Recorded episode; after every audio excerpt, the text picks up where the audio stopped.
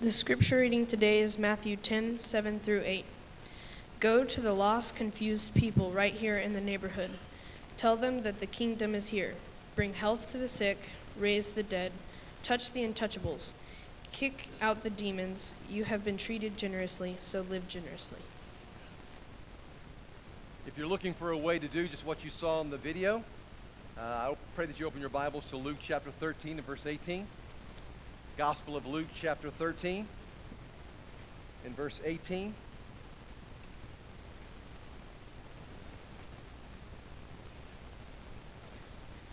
What we just saw up on the screen is absolutely possible.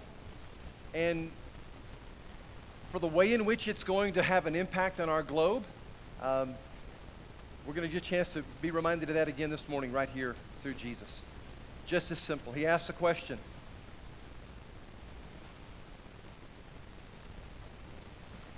What's the kingdom of God like? What shall I compare it to? It is like a mustard seed which a man took and planted in his garden. It grew and it became a tree, and the birds perched in its branches. Again he asked, What shall I compare the kingdom of God to? It is like yeast that a woman took and mixed into about 60 pounds of flour until it worked its way all through the dough. Pray with me, church. Father, we come to you this morning and we're asking your blessing on this word. And Father, I ask as you took um, a little boy's sack lunch so many years ago and broke it into a feast, that you would do the same thing with this sack lunch of a message. Please uh, move among us today through the power of your Holy Spirit. We also lift up to you Barnett Chapel. We realize today that they too are doing their best to let you know how thrilled they are that you have blessed their lives. They're trying to, um, to listen and study and be better disciples for you here in this community. We want to join our hearts with them, all who are disciples of Jesus Christ, and uh, to make truly an impact uh, that may be subtle, but is sensational in its own way.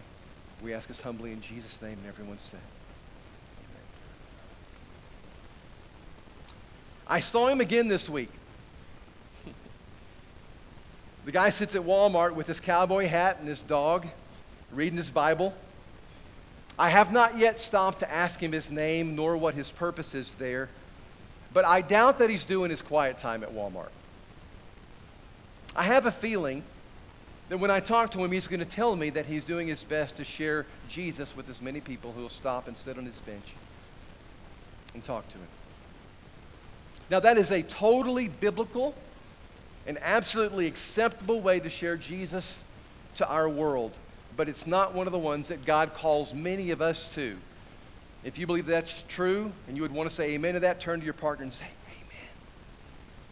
Amen. now, we don't do that loudly because it, we may want to do that, but I think, to be honest, most of us don't. They just don't. Um, there are some folks who went this week door to door to share their faith. I wasn't one of them.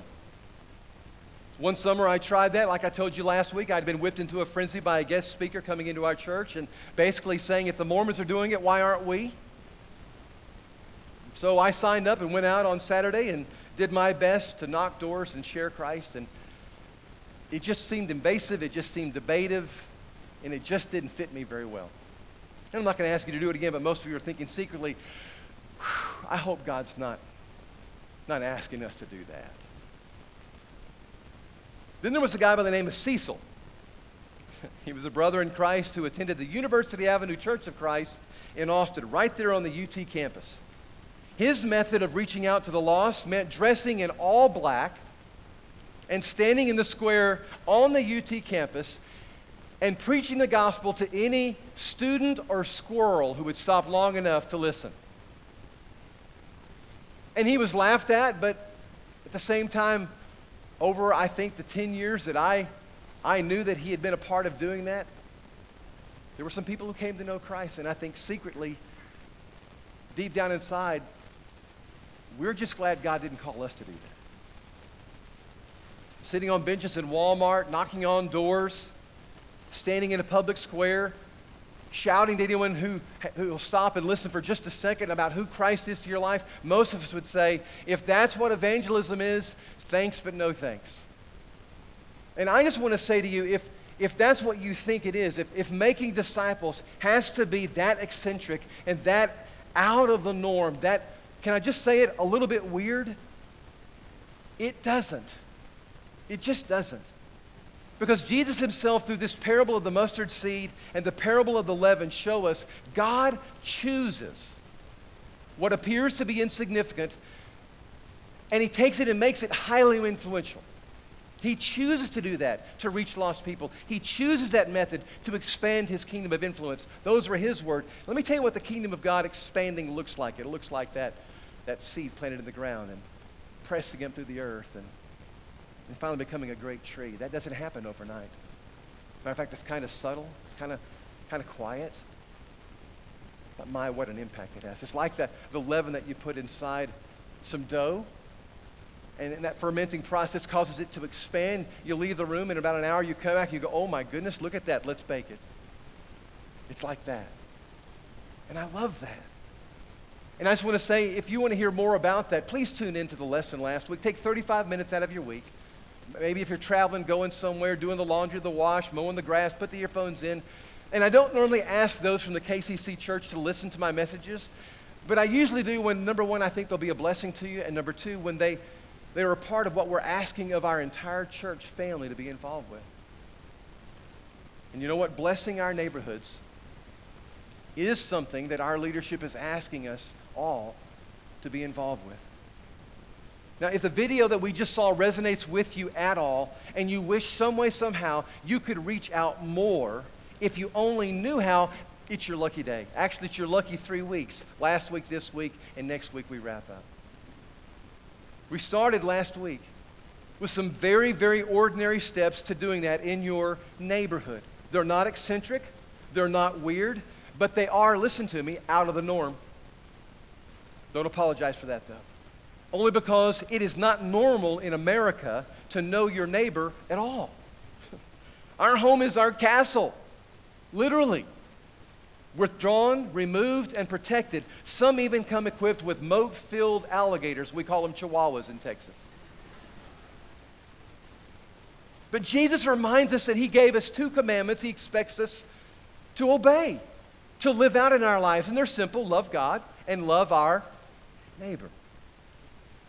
And it's the second one that we're taking specific aim in 2017 at trying to get better at as a church family. And all through bless. All through a way of loving people that we just simply call blessed. No method, no approach, no program. Just we want you to bless people's lives. And we want you to believe it matters in your neighborhood. Sister, if you've been blessed by God's grace at all, you qualify.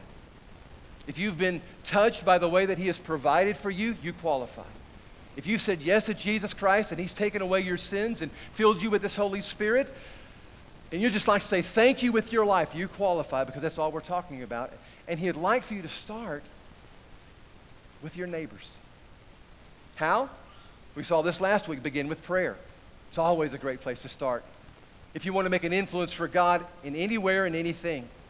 And here's why because God says some bold things about prayer. Whatever you ask in my name, I will do, that the Father might be glorified through his Son. If you ask anything in my name, I will do it.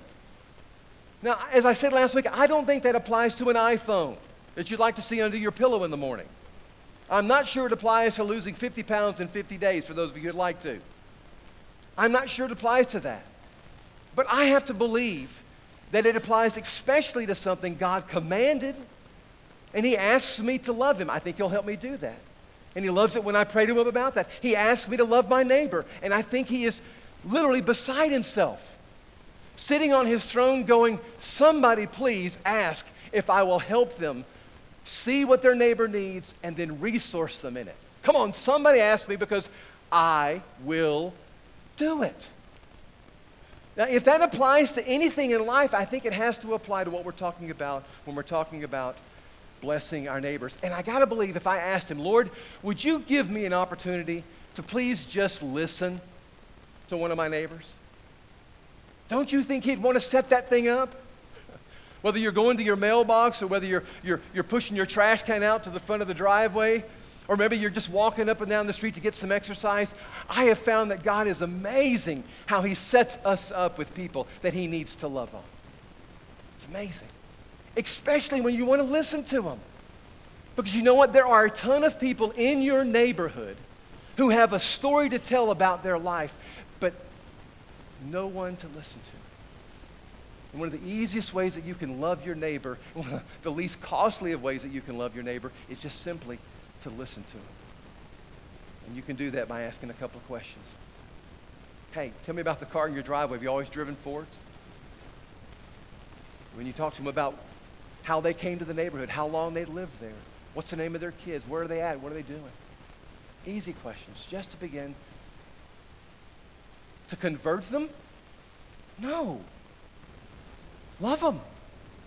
Just simply to bless their lives because that's all we're asking you to be about. This little acronym called BLESS is just simply that a way of intentionally loving on some people that God has put around us, specifically in our neighborhoods.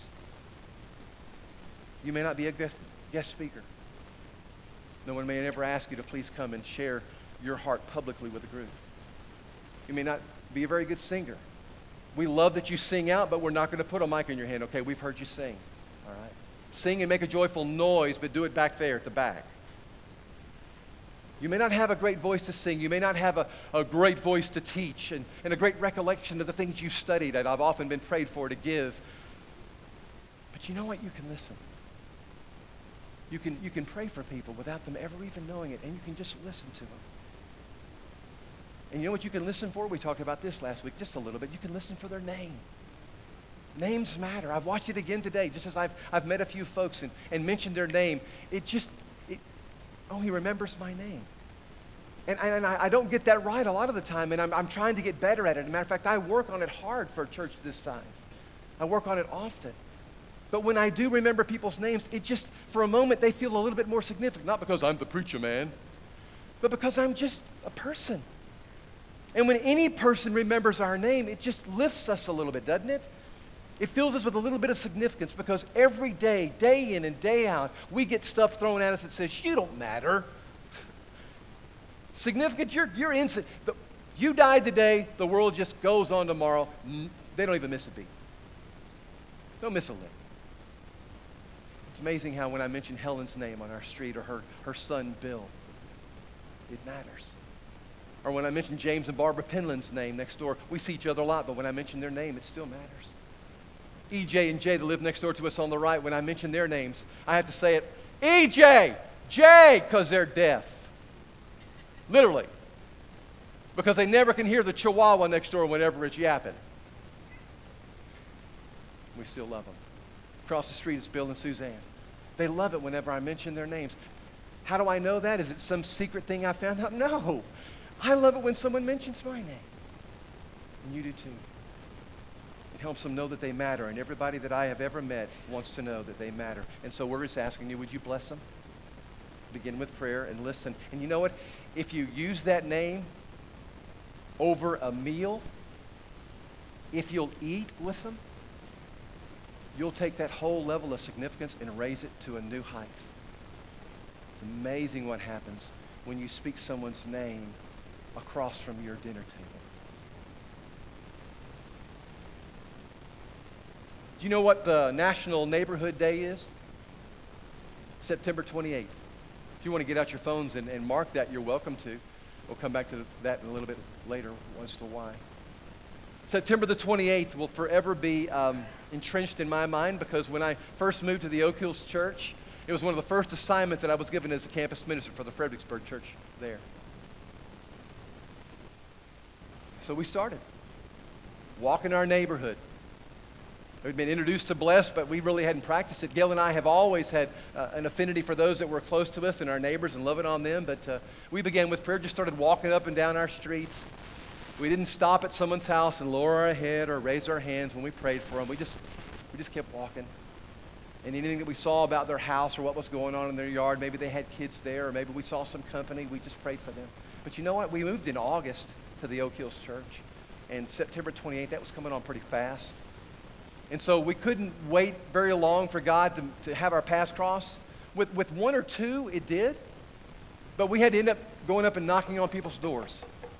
Because I really wanted to make a good impression, you know, being the new campus minister and everything, doing what the leadership was asking me. Felt uncomfortable with knocking on people's doors, but you know what? They said they suggested that, so I said, okay, I'll do that.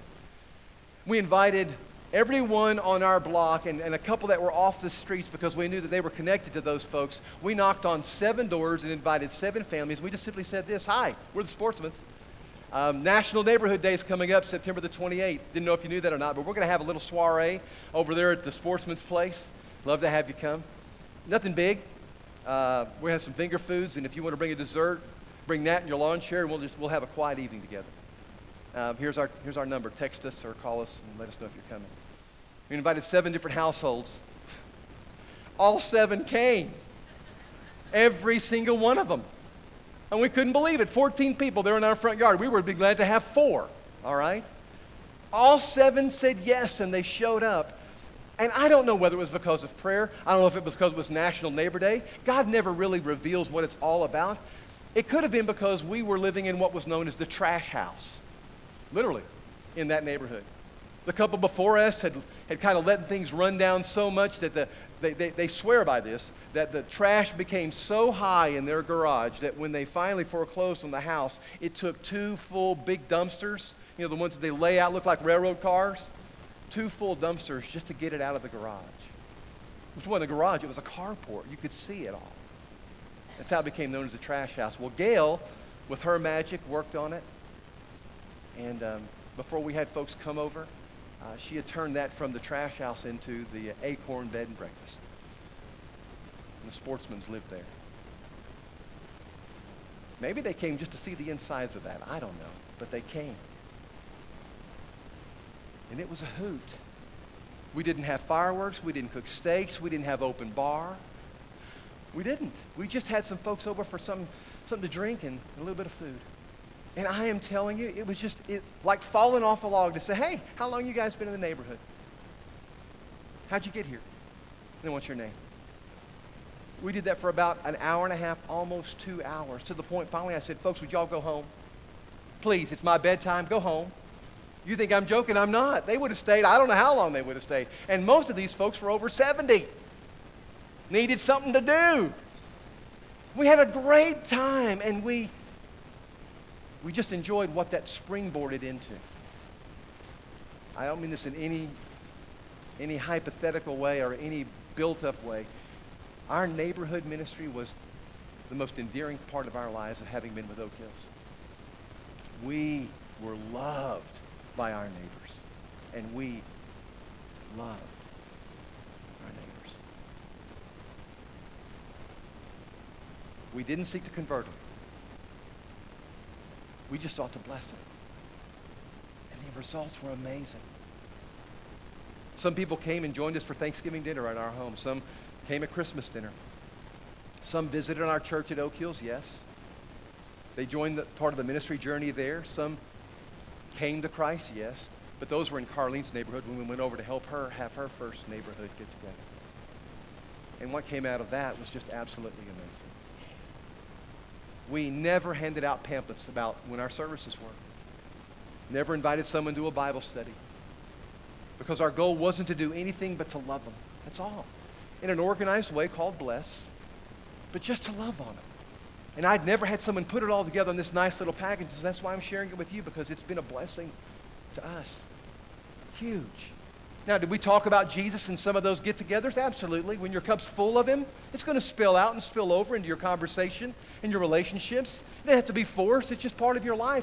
And if you're asking about theirs, you know what I found out? People don't mind asking you about yours most of the time. It really was a blessing. But our, our goal was not to convert anybody. It wasn't. Just to bless them. Because you know why? I'm going to share biblically why. It's not my job to convert anybody. That's God's job. Paul explained it here in the book of 1 Corinthians. We each carried out our servant assignment. I planted the seed, Apollos watered, but God made you grow. It's not the one who plants or the one who waters who is at the center of this process, but it's God who makes things grow. Planting and watering are menial servant jobs at minimum wages. What makes them worth doing is the God that we're serving. You happen to be God's field into which we're working. I don't know how you read that. I read it as more than just a testimony of what Paul did. I kind of read it as what God's saying here's the simple, subtle way I'd like for you to expand the kingdom in your life the mustard seed way, the leaven way. Listen, your responsibility is simply to plant some seeds. It's my responsibility to bring the growth. Mine. In every neighborhood that you live in, for the rest of my life, in every neighborhood that I live in, that's going to be my goal, just simply to be one of those who plants the love of Christ in people's lives. And then I'm going to trust that God's going to do what he said he would do, and that is grow that. Now, I've witnessed how powerfully that can happen, how that can change not only your life, but somebody else's life. And it's one of the reasons why I couldn't wait to get to this aspect of our relationship together to say, Can I tell you about something that's way cool? And God, through time and through getting to know one another, has brought me to a place that I feel like this is something that you can hear from me that's not the next greatest method for winning people to Jesus Christ. No, this is the same old method He's been using all along. Just kind of pointing you back to paying attention to what He's been doing, what He's calling us to. One of the most natural things in the world. One of the most so subtle things in the world, one of the most sublime things in the world just sit down and have a meal with somebody. But it's one of the most influential that I've ever seen. It's amazing what walls come down. It's amazing what relationships begin to form. Now, this blessing your neighbor, this beginning in prayer, this go back here. Listening to people, this eating with people if it starts anywhere, if it starts with any neighbor, all right, it needs to start in your home. Listening to and praying for, and I want to encourage you, moms and dads, eating with those neighbors. Now, you might think it's strange that I would encourage you to eat with your family. But it's becoming one of the stranger things that's taking place in America, which is interesting to me. Interesting to me because I had no idea how far we have come from just doing the simple things together. And I thought it was kind of strange that the sixth month that I was there, Oak Hills put together a group of videos to show people how to have a family dinner. And I thought, really? I don't want to push those for our church, and so I didn't do that much because I didn't think it was needed much. Oh, was I wrong? Man, have I found out how incredibly needed it is just to encourage moms and dads to sit around the table and have dinner with their kids again. Now, none of that's easy. Weird things happen when you sit down with your family, when you invite neighbors in, when you have them there. Who knows what's going to happen at a, at a meal, all right? Sometimes it's funny things that happen. A youth minister at a community church was having some families over for dinner one night. They happened to be some from the neighborhood. The kids were playing in the front room rambunctiously. Mom rushes in like moms can do and say, hey, hey, hey, take that to your room. We got some guests coming over. Want it to look nicer when they get there. Things were a little bit tense in the house when the neighbors arrived. They sat down to the dinner table and uh, got ready to pray. And mom said to the six-year-old little boy that sat at the table that was hers, "Would you mind saying the prayer?" Mom, you didn't say anything about praying tonight. I don't know what to say. She said, Well, just, just say what mommy says. So he took a deep sigh and he prayed, Dear Lord, why did I have all these people over for dinner tonight? When you sit down with your kids or when you sit down with your neighbors, I want to assure you, you never know what's going to come out of their mouths. You don't. But I want to encourage you, it's worth the effort, both with those out and with those within. But can I take five minutes to really encourage moms and dads to have those, those meals with your kids as often as you possibly can. I want to show you how significant they are. They did a study. The National Center on Addiction and Substance Abuse at Columbia University Here's what they found children who have family dinners are four, who have family dinners four or more times in a week. You with me? Children who have family dinners four or more times in a week are less likely to be overweight, less likely to do drugs, more likely to eat healthy food, more likely to excel academically, and more likely to have healthy relationships with their parents. Now, you'd think with that kind of information available, people would be having family meals if they had nothing else in their family. Didn't have a TV, we're going to have a family meal. But what their study found out is that from a quarter to a third of all families in North America, both the United States and in Canada, seldom eat together as a family. Seldom. And 14% never eat together as a family. When I grew up, that was true in my house. Mom and dad ate in the living room, and we ate at the kitchen table. And my family is a mess. I don't mean the cute colloquial mess. I'm telling you, my family is a mess.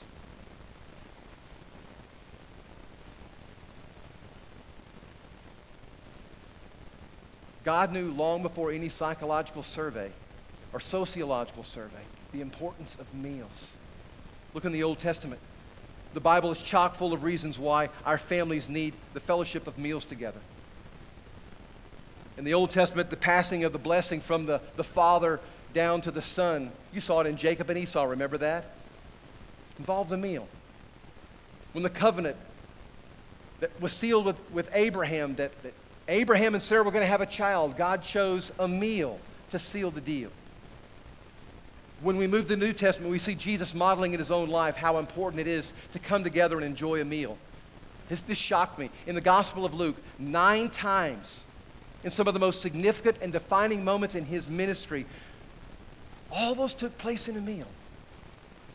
Looking at the early days of the church, one of the mainstays, if not arguably the centerpiece of their coming together for worship, for over 300 years, it was part of the body of Christ as they met in homes. It was a meal.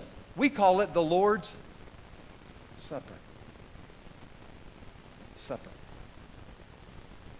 It's interesting that Re- Revelation chapter 19 and verse 9, as we fast forward through time, and we get a picture from Jesus about what our reunion with brothers and sisters is going to look like. What seeing him face to face is most going to be like that we could understand and get in our, in our society. He says it's, it's going to be called the marriage supper of the Lamb. and it's going to be a blowout meal. Isaiah prophesied long before Jesus even touched the earth here. He says, when that, when that day comes, when the Messiah has that supper with all of us in his kingdom, I mean the ultimate kingdom, not the one that's just broken to our world now, but the fulfillment of, of everything that we have attached to the word kingdom. It is going to be one blowout celebration. Best food, best drink, it will be a party. And we understand that. We go, really? Yes. And if you have been a follower of Christ and a friend of Christ, you're going to have a place on a little placard, one of those little white cute things that has your name on it. And you'll be a special guest, VIP. I love that. And sometimes it's what gets me through some of the darkest times in my life that don't feel like a party, that don't feel like a celebration. Jesus says it's coming. Tim Kimball writes, I'm convinced that one of the most important spiritual disciplines for us to recover in the kind of world we live in is the discipline of table fellowship. In this fast paced, tech saturated, attention deficit disordered culture in which we find ourselves, Christians need to recover the art of slow meals around a table with each other. I think he's dead on. If my wife, and bless her heart, when she gets her eyes and, and, and her attention on something that we need for our family, she is not going to be shaken easily. And, and I am telling you, when I look back on how we raised our kids, I'm thankful that she didn't move on this one. She insisted that every one of us get together for a meal at least once a day Sometimes it couldn't be at supper, but at least once a day. And I can count on one hand on the times that my kids maybe weren't out of town that we didn't do that. Five times a week, she insisted that one of those meals was the supper meal. Insisted. And I would say we probably came closer to six, but I'd say most of the time we, we nailed five. I'd say 95% of the time. Take away our television. Take away what our kids did in extracurricular activities, but don't take away the time that we had around the table. That's how significant I look back and go, those times really mattered. Because it's the small things that matter. God loves to do big things with small deeds. And I know some of what I'm talking about here just seems like small potatoes. But you know what? What's small to you is huge to so many people. A guy by the name of Bohn Fawkes would tell you that it's true. During World War II, he piloted a B 17 bomber. And on one mission, he sustained some flak from Nazi anti aircraft guns. And even though his gas tanks were hit, you heard me, his gas tanks were hit, the plane didn't explode. And Fawkes was able to actually land the plane and walk away from it. On the morning following the raid, Fawkes asked the crew chief for the German shell that he knew had to be in his gas tank. He wanted it as a souvenir to, uh, to mark their incredible fortune. Well, the crew chief explained it wasn't just one shell that hit the gas tanks. Listen to me, it was 11. 11. None of them exploded.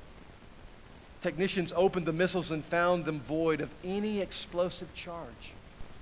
They were clean and they were harmless, with one exception. One was filled with something. They opened it up and carefully unrolled a piece of paper, and the message, scrawled in the Czech language, simply translated this This is all we can do for now. This is all we can do for now. Somewhere, a courageous assembly line worker was simply disarming bombs and scribbling a note. He couldn't end the war, he could save one plane. He couldn't do everything, but he could do something. And so he did it. He did it. Didn't talk about it. Didn't have a seminar about it. Didn't break it down and study it. He just did it. Because God does big things with small deeds. Against a towering giant, Max Lucado writes, a brook pebble seems futile. But God used it to topple Goliath. Compared to the tithes of the wealthy, a widow's coin seems puny. But Jesus used it to inspire us to give sacrificially. And in contrast with sophisticated priests and powerful Roman rulers, a cross suspended carpenter seems nothing but a waste of time. Few Jewish leaders mourned his death. Only a handful of friends buried his body. The people turned their attention back to the temple, and why not? what power does a buried rabbi have? We know the answer mustard seed, leaven lump power. Power to tear away death rags and push away death rocks. Power to change history. I love that. Because, church, in the hands of our great God, small deeds are turned into life changing, life changing events and moments and help. Small seeds grow into sheltering trees. Tiny leaven expands into nourishing loaves. Friends, never doubt small deeds can change a large world. Keep, keep planting. Keep, keep putting that little yeast that you have in the lump. Pray for your neighbors inside and out of your home. Listen to the neighbors inside and out of your home, and then eat with them as often as you can. Those may seem like small things in, in this large world, but God does great things with small things. I love this poem that Max ended with, this little vignette of his. Moses had a staff, David had a sling, Samson had a jawbone, and Rahab had a string. Mary had some ointment, Aaron had a rod, Dorcas had a needle, and all were used by God. I know not everybody can serve in a foreign land. I know not everyone can lead a relief effort or volunteer at a downtown soup kitchen. I know that. But honestly, who can't show hospitality? Do you have a front door? Do you have a table? Do you have some chairs? Do you have some bread? Do you have enough to make some sandwiches? Congratulations, you've qualified to serve in the most ancient of ministries. We started this series calling it Hospitality. Something happens around a dinner table that will never happen here in the sanctuary. Never. It's because you're looking mostly at the back of heads. Or if that, you're looking at one person up here. But when you gather around a table, you're looking at faces and you're hearing their stories, multiple stories, not just my story. Something wonderful happens. You may think they're just coming over for a visit when you invite a neighbor to come. Listen to me. You're saying to them, you matter. That's something. God is not asking you to go sit in Walmart and witness to people from a bench. He's not asking you to stand in the middle of a town square dressed in black and shout out the gospel to people. He is not asking you to go door to door and say, Can I talk to you about Jesus? You know what he's asking? Would you just be a blessing? You do the blessing part. I'll do the converting and maturing part. What do you say we bless some people's lives? We're going to sing in a few moments how great our God is because we want everybody to know. But I want you to know this morning if you walked in here and you're not feeling that He's so great, because you feel like maybe He's abandoned you, we want to help with that. We want to look into your eyes and remind you you matter. And that this good God of ours may be allowing you to walk through some difficult things right now, but He is working them all together for His good. Could we pray for you to do that? And if you walked in here today saying, I'd like to be a part of a family like this, I'd like to be a part of a, a community of people who, who've trusted in Christ and have this as their mission, this makes sense to me, then we'd love to, to welcome you to be a part of our family. Come find me. We'll baptize you into Jesus Christ today. Or if you're already a Christian, just want to join this, this work here, we want to talk to you about our great starting point class. It'll be starting pretty soon. But right now, we want to talk to you about how you can take your next steps with Jesus Christ. Let's stay in church. Let's give him praise.